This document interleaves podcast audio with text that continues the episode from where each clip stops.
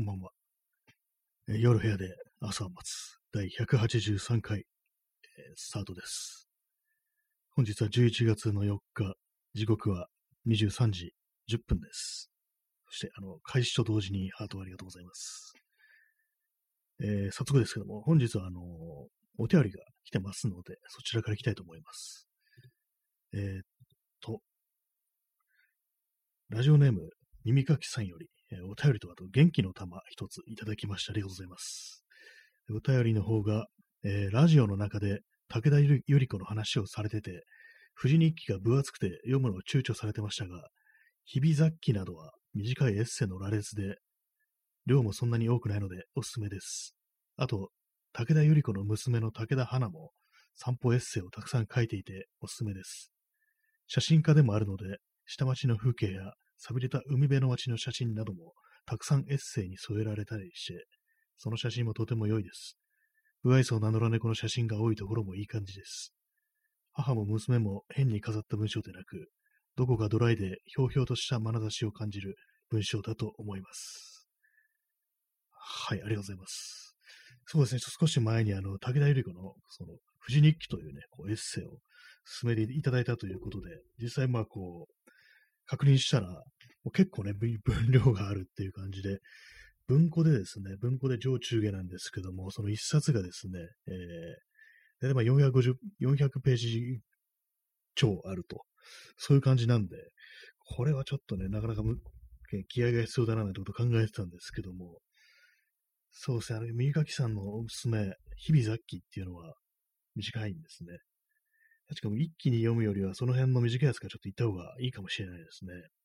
私もね、この武田百合子という作家については、こう全然知らないというのもあり、でまあ、夫であるね、こう武田大順のことを全く知らなかったんですけども、全くというか名前ぐらいしか知らなかったんですけども、その娘である武田花も作家なんですね。そして写真家であるということで、写真あるのって良さそうですね。散歩の写真で写真がある。散歩のエッセイで写真があるっていうね。それはなんか、かなり私好みのそういう感じがします。今、あの、机の上に置いてある、自転車のライトが、ね、取り外しできるんですけども、それが倒れた音です。はい。まあそういう感じでね、こう、いろいろあるんですね。でも本当なんかこう、ね、母も娘も、ね、そして父親もなんかこう散歩のエッセイを書いてるというか結構面白いですね。家族総出で散歩のエッセイを書くっていうね。ちょっと面白いなと思うんですけども、まあ文学とエッセイと散歩ってものは非常に相性がいいというかね、いろんな人がまあ多分書いてるとは思うんですけどもね、まあ、散歩文学的なそういうジャンルが私はあるのかなというふうに思ったりしますね。そういうわけちょっとね、あのチェックしてみます。武田花と、えー武田百合子の他の日々雑記などのエッセイ。そうですね。いきなりちょっと富士日記は、あれか、あれだったかもしれないですね。思わずああったものでね、図書館に行ったら置いてあったもので、思わず借りてきてしまったんですけども、まあ、確実に読み切れんだろうっていうね、感じなんで、これはちょっと、一旦、一旦ね、ちょっと、ペンディングということでね、ペンディングとか英語使うなって感じですけども、棚にあげます。棚にあげるというかね、返しますっていうね、ことですね。ペンディングってなんだろうって今言ったんですけど、なんか、先送りというか、まあそんな感じで捉えてるんですけども、正確な言葉の意味とか、ね、日本語に説明しようって言われるとあんまりよくわかんなかったりしますね。はい、えー、ラジオネーム、みゆがきさんよりね、いただきました。ありがとうございます。まあ、そんな感じで、まあ、本もね、なかなかこう、一気になんか私結構その、妙に、なんか、あれもこれもって感じでたまにこう図書館とかで借りてきてしまう時があるんですけども、大体まあそう全部読めないですよね。な、なん、なんなんですかね、これ、本当に。図書館だでだけなんかこういう風になるんですよね。これちょっと借りとこうか的な感じのがあったりして、これが他のなんかあの、書店とかね、その後まあ映画とかね、見るとき、レンタル、ね、ビデオって今流行ってるらしいじゃないですか。まあ、そういうなんか映画がなんか借りれるらしいんですけども、で自宅で見れるってすごいなんかサービスがあるって言うんですけども、そういうとこ行ってもなんかあんまりこう、あれもこれもっていう感じにはならないんですけども、図書館だとあの、ね、ただですからね、なんかあれもこれもになっちゃうのかもしれないですね。非常になんか貧乏臭いこと言ってますけどもね。まあ2021年の日本らしいやなというふうに思いますね。まあそんな感じでちょっとね、少しずつでもちょっと読んでいこうかななんていうふうに思ったりします。そうですね、娘の武田花の方がちょっと行ってみるのもいいかもしれないですね。写真とかたくさんあるっていうのはね、まあ、ちょっと気になったりしますね。ありがとうございます。ちょっとチェックしてみます。はい。まあ、そんな感じで本日のタイトル、雑談 X っていうことで、別に何に X ってなんだって感じですけども、まあ、ただ雑談で書く書くよりあの X をつけていった方が、なんか強そうだなみたいなね、なんかそんな感じがしたんで雑談 X にしました。まあ、これはあの、別に何でもいいんですけどもね、雑談 Z とかでもいいんですけども、なんかその、その手のね、なんかこう、アルファベットの終わりの方の、こう、ね、文字をなんか持ってくると、なんか、普段よりね、ちょっと強く見えるんじゃないかみたいなことを思って、まあちょっと虚勢を張って雑談 X ってしてみたところですね。えー、クジャドさん、雑談 XYZ。なんか急になんかあれですね。昔のテレビっぽい感じになってきて、それ面白いかもしれないですね。雑談 XYZ っていうなんかこう手書きのロゴみたいなものが今、ふっとね、頭に浮かんできて、これはかなりね、面白いかもしれないですね。XYZ っていうね。昔なんかあの、内容よく知らないんですけども、なんか EXTV とかいうテレビ番組、多分90年代前半ぐらいですかね。見たことないんですけども、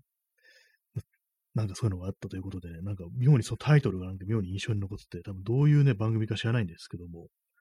EXTV っていう、な、なんだその、ね、こう、妙にこの強強そうなタイトルはみたいなことをずっと思ったんですけどもね、テレビ番組のタイトルってものをなかなか面白かったりするのかもしれないですね。こういろいろ昔の番組とかそういうものを掘っていったら、味わいのあるこうタイトルだとかね、そういうものがいろいろ見つかるかなと思うんですけども、まあ、今ではね、今じゃもうこう、ま、一切テレビというものを見なくなり、テレビそのものを持ってないっていう感じになってしまいましたからね。未だにあるんでしょうか、テレビ番組っていうのは。もしかしたらもう人類は滅亡しててね、誰もなんかその電波に流して載せてないなんていうね、こともあるんじゃないかなっていう思うんですけども、まためちゃくちゃなことを言い始めたんでね、あれですけども、XYZ、雑談 XYZ はかなりね、いいタイトルな気がします。XYZ ですからね。雑談 ABC だとちょっと弱そうですからね。結構アルファベットのなんか並びっていうものをね、いろいろありますからね。結構強そうに見えるのはやっぱり一番最後の XYZ だよなってことはありますね。P さん、維新 TV。やばいですね。もうなんかそれすでに大阪とかでもありそうなタイトルですね。維新 TV、あの、維新の党の維新ですね。なんか維新って言葉が本当になんか、あの、すごいやばい、なんか、ね、まがまがしい意味をまとってますね。もともとあの、明治維新だとか、ね、なんかそういうものだったんですけど、まあ、明治維新自体、まあ、あれですけどもね、それはそれでって感じですけども、なんか非常にこう、まがまがしくなりましたね。維新という言葉の持つ、聞いただけなんかゾクッとするようなね、ゾワッとしますね、なんか。新 TV。もう多分探せばありそうな、探せばっていうかね、大阪ではなんかありそうなタイトルだな、というふうに思いました。はい。えー、テレビ番組のタイトル、まあ、ラジオのタイトルもなんかいろいろありますけども、ラジオってなんか比較的意味不明なタイトルが多いような気がしますね。なんかよくわかんないなんかアルファベット。昔私がよく聞いてたあの、三浦淳のと安西はじめのラジオの番組のタイトルが TR2 っていうね、タイトルだったんですけども、なんかよくわかんないですよね。TR2 っていう。確かその番組がね、始まった時、この放送の TR2 ってタイトル何なの？みたいな話をね、して、それで結構話してたような気がするんですけども、その、三浦淳と安西はじめが。で、多分結局なんかあの、東京レディオとかなんかそういうようなオチがついてたような気がしますね。でも2ってなんだよ？っていう風になって、です結局2の意味はわからなかったみたいな、なんかそんな感じだったような記憶あるんですけども。まあ、いろいろね、いろいろありますよね、タイトル。やっぱりこう、まあ、お笑いと芸人とかのね、やっぱタイトル、番組のタイトルって、もうこれ急になんかあれですけども、なんか、いまいちなんか面白くないような気がするんですよね。でこれ言ったらあれですけど、なんかお笑いっていうと、ね、お笑いってなんか面白くないなっていうふうにちょっと思っちゃうっていうか、お笑いってあの、笑わせに来るから、まあ、結果面白くなくなるみたいなね、なんか妙な感じに なんかちょっと考えたりしますね。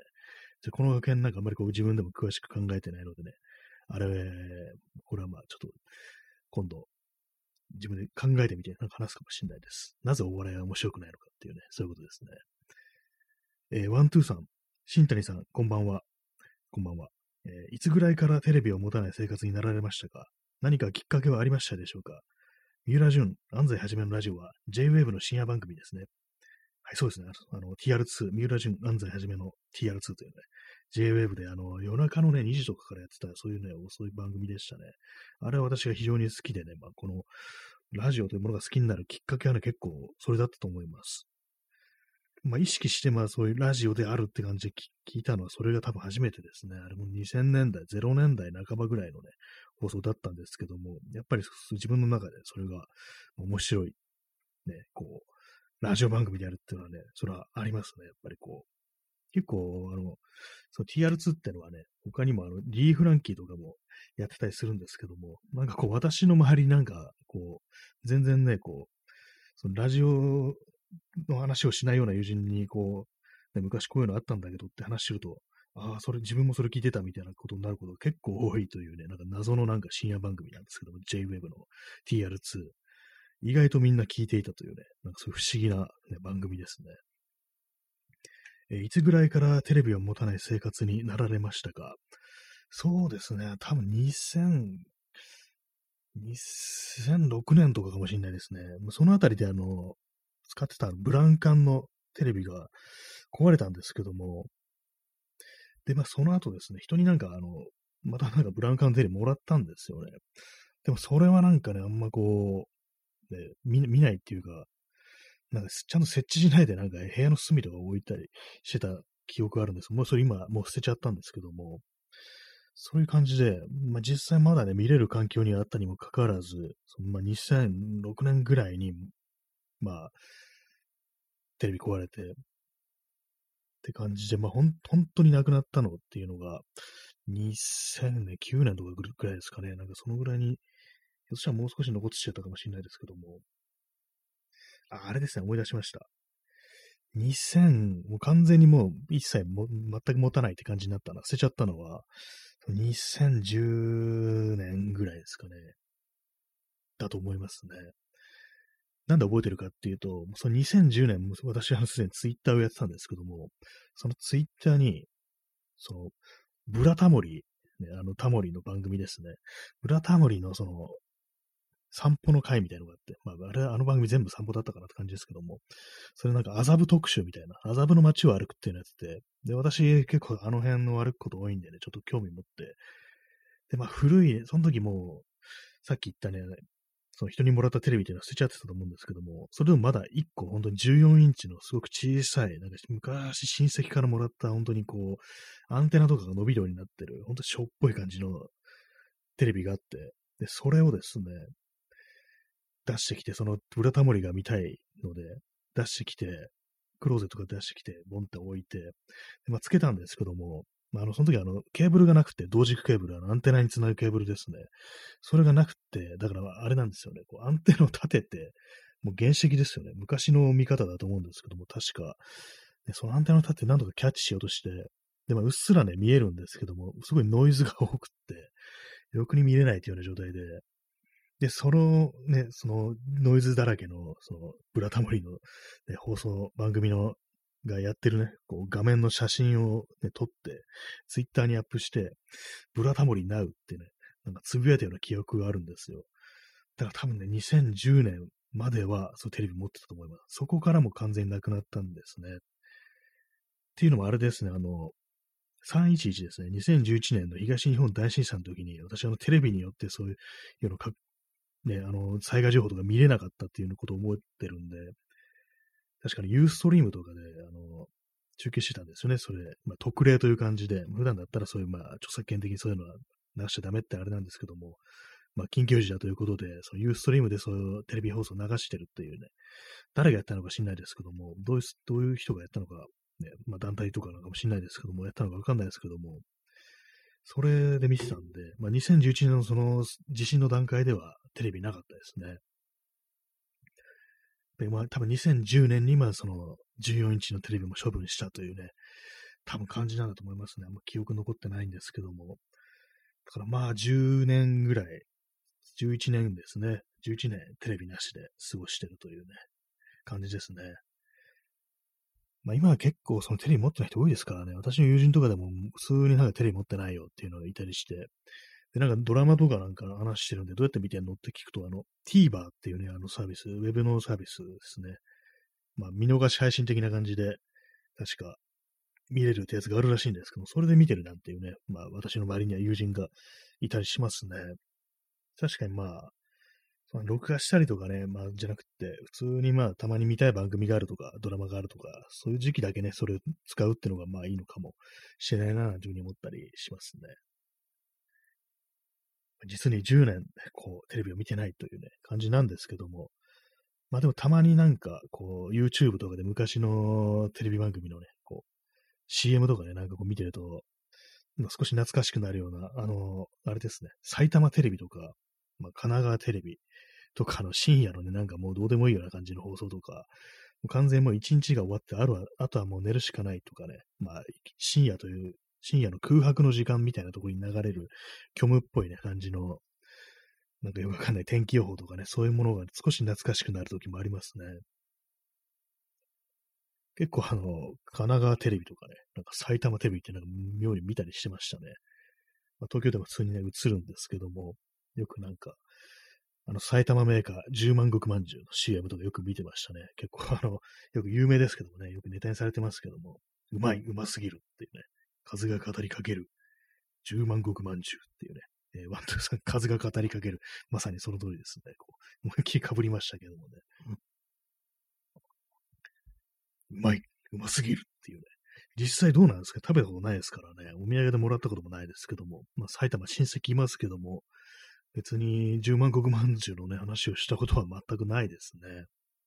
お土産ってものはね、なんかよくわかんないですけどもね。えー、クジラドリさん、ロジャース。あ、ロジャースもの CM もあるんですかね。どういう CM だったかなそれはちょっとあんま思い出せないですけども。やっぱ地に点々はね、いいですよね。味わいがあるっていう感じで。もうすべての、ね、字を、ね、その、死に点々を字に点々にしていきたいなんていうふうに、思ったりしますけども。ロジャース。ぱりなんか、ああいう、ああいうの何なんですかね。まあ、当時としてはね、別に何とも思わずにね、こう見てたと思うんですけども、こう今となってはなんか、妙になんかその空気が懐かしいような気がしてくるっていうね、こと思いますね。確か結構寝る前とか、そのテレビのオフタイマーですね、30分とかにして、まあ30分経ったら勝手に電源切れるっていうね、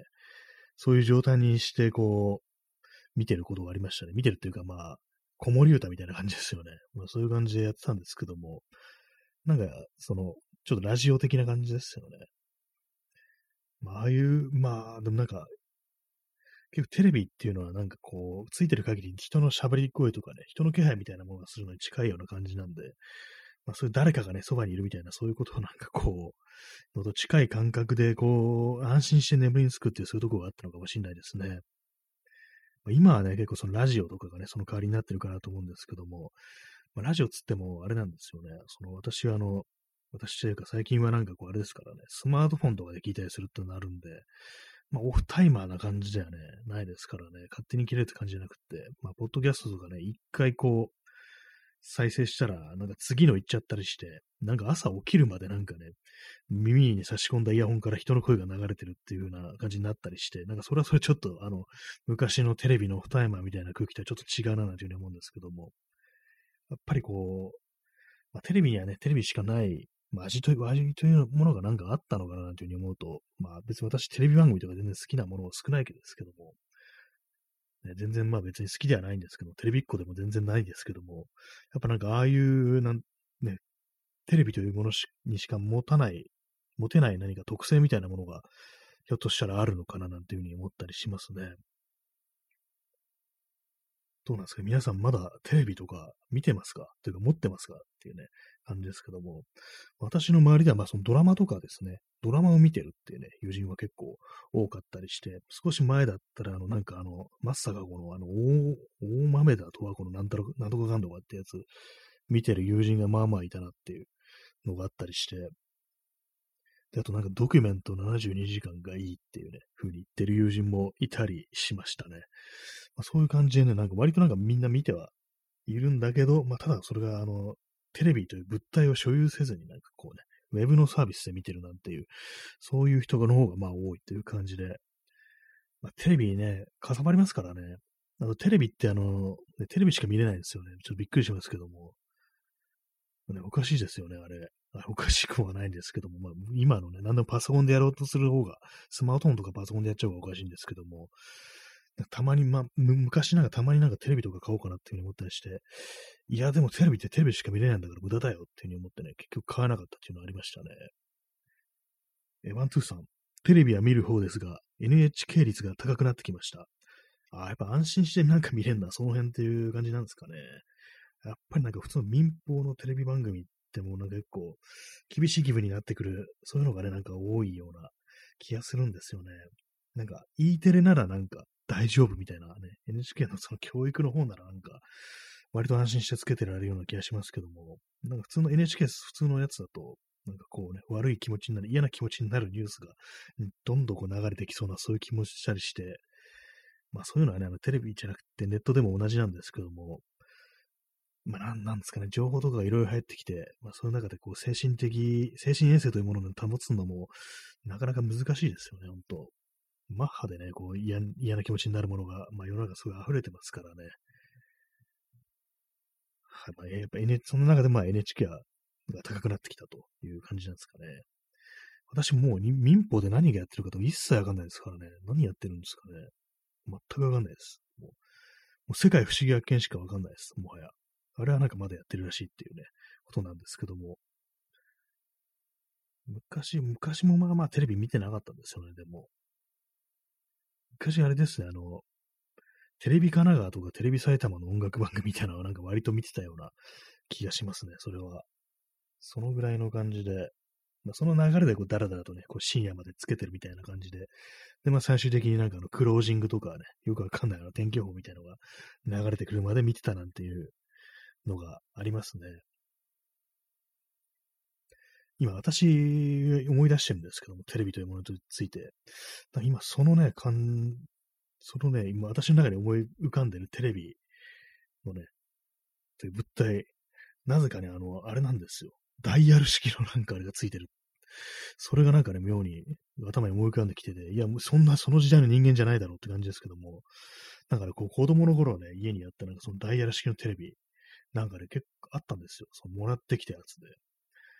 なんかそれを今急に思い出してしまってますね。えー、P さん、長渕剛の食人 TV という番組。それはちょっと見たいですね。やばいですね。長渕剛が毎回人間を食っていくっていうね。どうして、音楽はどうしたって感じですけどもね。食人 TV っていうね、あまりにもストレスすぎるタイプ、ね、タイトルにちょっとさすがに、あれですよね、志保宮津子も弾いてしまうっていうね、もう KO させることもね、もう叶わないみたいな感じになってますけどもね。えー、クジアドレさん、内田祐也が乱入ってやつですね。あ、これも確実に出てきますよね。お前スターだったら何やってもいいと思ってんのか。スターだったら何やってもいいと思ってんのかって言ったのが殴りかかるやつですね。今のこれ元ネタはですね、あの、あの、魚から大オキシンというね、映画、まあ、内田祐也が主演の映画なんですけども、で、まあ、主人公の内田優也が結構、まあ、落ちぶれたミュージシャンみたいな役どころで、で、まあ、スタジオみたいなところにいるときに、もう長渕剛のそっくりさんみたいな、ね、こう、役のね、こう、人間が、や、役者が入ってきて、そのスタッフにね、暴行するっていうシーンがあるんですよ。で、まあ、それをね、こう、見、見た内田祐也が、もうスターだったら何やってみると思ってんのか、つってこう、ぶん殴るっていうね、シーンがあるんですけども、それに由来してますね。この、このラジオのね、こう内田祐也ネタとか、長渕ネタにはね、その、魚から大オキシンという映画が元ネタですっていうね、感じでこう説明させていただきましたけども、本当に来ますね。あれ、確実に来ますね。人食っていいと思ってんのかっていうね、やつですよね。それに対抗してね、まあ、ヤクザのパーティー出ていいと思ってんのかってね、長渕が言い返すっていうね、そんなあったら面白いなと思うんですけども、まあ見てるだけで確実に具合が悪くなりますよね。確実にバッと入ってくるようなそういう番組なんですけども、誰が食われるんですかね、本当に。えー、魚から大オキシン。あ、ワントゥーさん。魚から大オキシン。私は乱入といえば、泉谷しげるのイメージです。なんか、泉谷しげるもなんかそんなことやりそうな感じありますね。なんか、私もなんか、うっすらなんかそういうの見た覚えがありますね。でも確かにその手のキャラのね、イメージですね。泉谷泉谷しげるっていうのは。まあ、泉谷しげるってあのね、フォークシンガーっていうね、まあ、もともとはことらしいんですけども、なんか、なんか私のね、最初に見たのはなんかそんな感じだと、ね、乱入みたいなね、そういうあれだったと思うんで、なんか変、テレビ出てる変な、ね、おじさんっていうなんかイメージしか最初なりませんでしたね。あ、この人音楽やってたんだみたいなね、フォークシンガーだったんだってことはね、結構後から知ったなっていうのがあったりして、なんか謎ですよね、泉谷しげる。まあ、結構、まあ、役者としての、ね、顔もありますけどもね。え、P さん、石原慎太郎のマンハント TV。あ、これは似合いそうですね。あの、まあ、結構猟銃でね、人殺すの絶対好きですよね。絶対好きですよね。つのあれですけども。ね、やってんじゃないですかなっていうね、気しますよね。似合いますよね。今の、今の石原慎太郎になんか、誰かね、オファーしてみてほしいですね。石原先生のマンハント TV という番組やりたいんですかっていう感じでね、実際に打ってくださいっていうね、感じでこう、領事を渡すんですけども、もうちょっとなんかこのから先なんか危ないこと言いそうなんでちょっとやめますけども、あれですね、まあそういう感じのね、放送があってもいいんじゃないかということは一切思わないんですけども、まあ、石原慎太郎、本当にそういうことやりたいだろうな、なんていうようなことは思いますよね。マンハント TV っていうね、謎に英語っていうタイトル、まあ、マンハント人間狩りっていう、ね、やつですよね。なんかこういう中で実際にやってるやついそうですよね、金持ちとか。実際あの、アフリカとかであの、希少動物とかをハンティングするっていうのありますからね。まあ、希少動物だってなんだか知んないですけども、象とかね、ライオン、ライオンとかなんかそういうのを狩るっていうね。で、それでまあ、死体のね、こう、仕留めたライオンとかのね、死んでるライオンとかの前で記念写真撮るってなんか非常になんかこう、よくそんなに汚い金持ちってものをね、自分で演じることができるなっていうね、ことを思ったりするんですけども、なんかこう、お前が撃たれるべきだみたいなね、そういうの思ったりするんですけども、まあ、石原慎太郎はそういうのを平気で喜んでやりそうな気がしますね。はい。かなりのあれな感じの放送になってきましたけども、結構この放送はね、そういうなんかスプラッタな感じも得意ですからね、定期的にあの、食人とかね、そういうものがなんか出てきたり、食人とかなんかもう、でも、下の話がなんか定期的にこう、浮かび上がってくるという放送なんですけども、謎ですよね。新谷明のマンハント X っていうね、タイトルにした方がいいんじゃないかってね、食人 X っていう、多分、食人は多分タイトルとして NG でしょうね、このラジオトーク的に。食人多分使ったらね、アウトだと思うんですけども、確かも死とかね、殺っていうね、漢字はタイトルに使えなかったような、使えないというか、一応なんか一旦警告入るみたいな、本当にそのタイトルでいいですかみたいなね、こう、警告みたいなの入る、ね、そういう感じになってたと思います。今のこのラジオトークは。まあ、タイトルにはついてないですけどもね、この放送、内容はね、まあまあひどいですからね、カニマリズムについて延々と話してる回があるっていうね、そういう感じなんですけどもね、まあ、私自身にそういうものに対する思考があるかというと、まあ、全然そんなことないんですけどもね、別にホラー映画とかが大好きというわけでもないのになぜかこう、定期的に食人というワードが出てくるっていうのはね、まあ、これはあの、まあ、長渕のせいだとしか言いようがないですよね。あの落書きの威力が高すぎたっていうね、長渕剛は人の肉を食べているっていうね、あれがあまりにも強すぎて、も定期的に出さざるを得ないっていう感じになってますからね。その辺の苦情はもう長渕の方に言ってくれよっていうね、感じにしてますね。え P さん、のび太と恐竜でも恐竜狩りは悪いものとされていたのに、現代日本では人間狩りも食人も行われている。そうですね。確か、なんかありましたね。のび太と恐竜。ドラえもんのね、過去に行って、のび太と恐竜でも、まあ、恐竜狩りは悪いものとされていたのに、まあ、現代のね、日本では、ね、こう、人間狩りも食人もね、絶対やってる奴がいるっていうね、そういうのありますよね。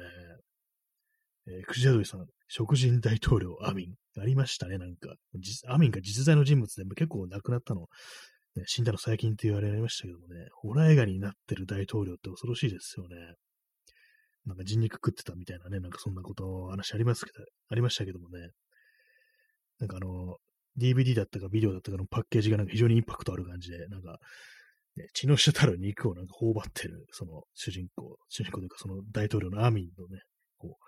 顔っていうね、なんかあったのを思い出しますね。未だに思い出せますね。全然見たことないのにっていうね、感じなんですけども。はい。まあ、そんな感じでお送りしてまいりました。第183回ですけども、本日もまたしても、食人というワードが出てくるんで、もういっそ食人スペシャルというものをやった方がいいんじゃないかという気すらしてきましたね。食人映画とかね、食人文学とか集めてこう話すなんてね、ありな気がしてきてましたというね、そんな話でございます。というわけで本日はご清聴ありがとうございました。とありがとうございます。それでは、さようなら。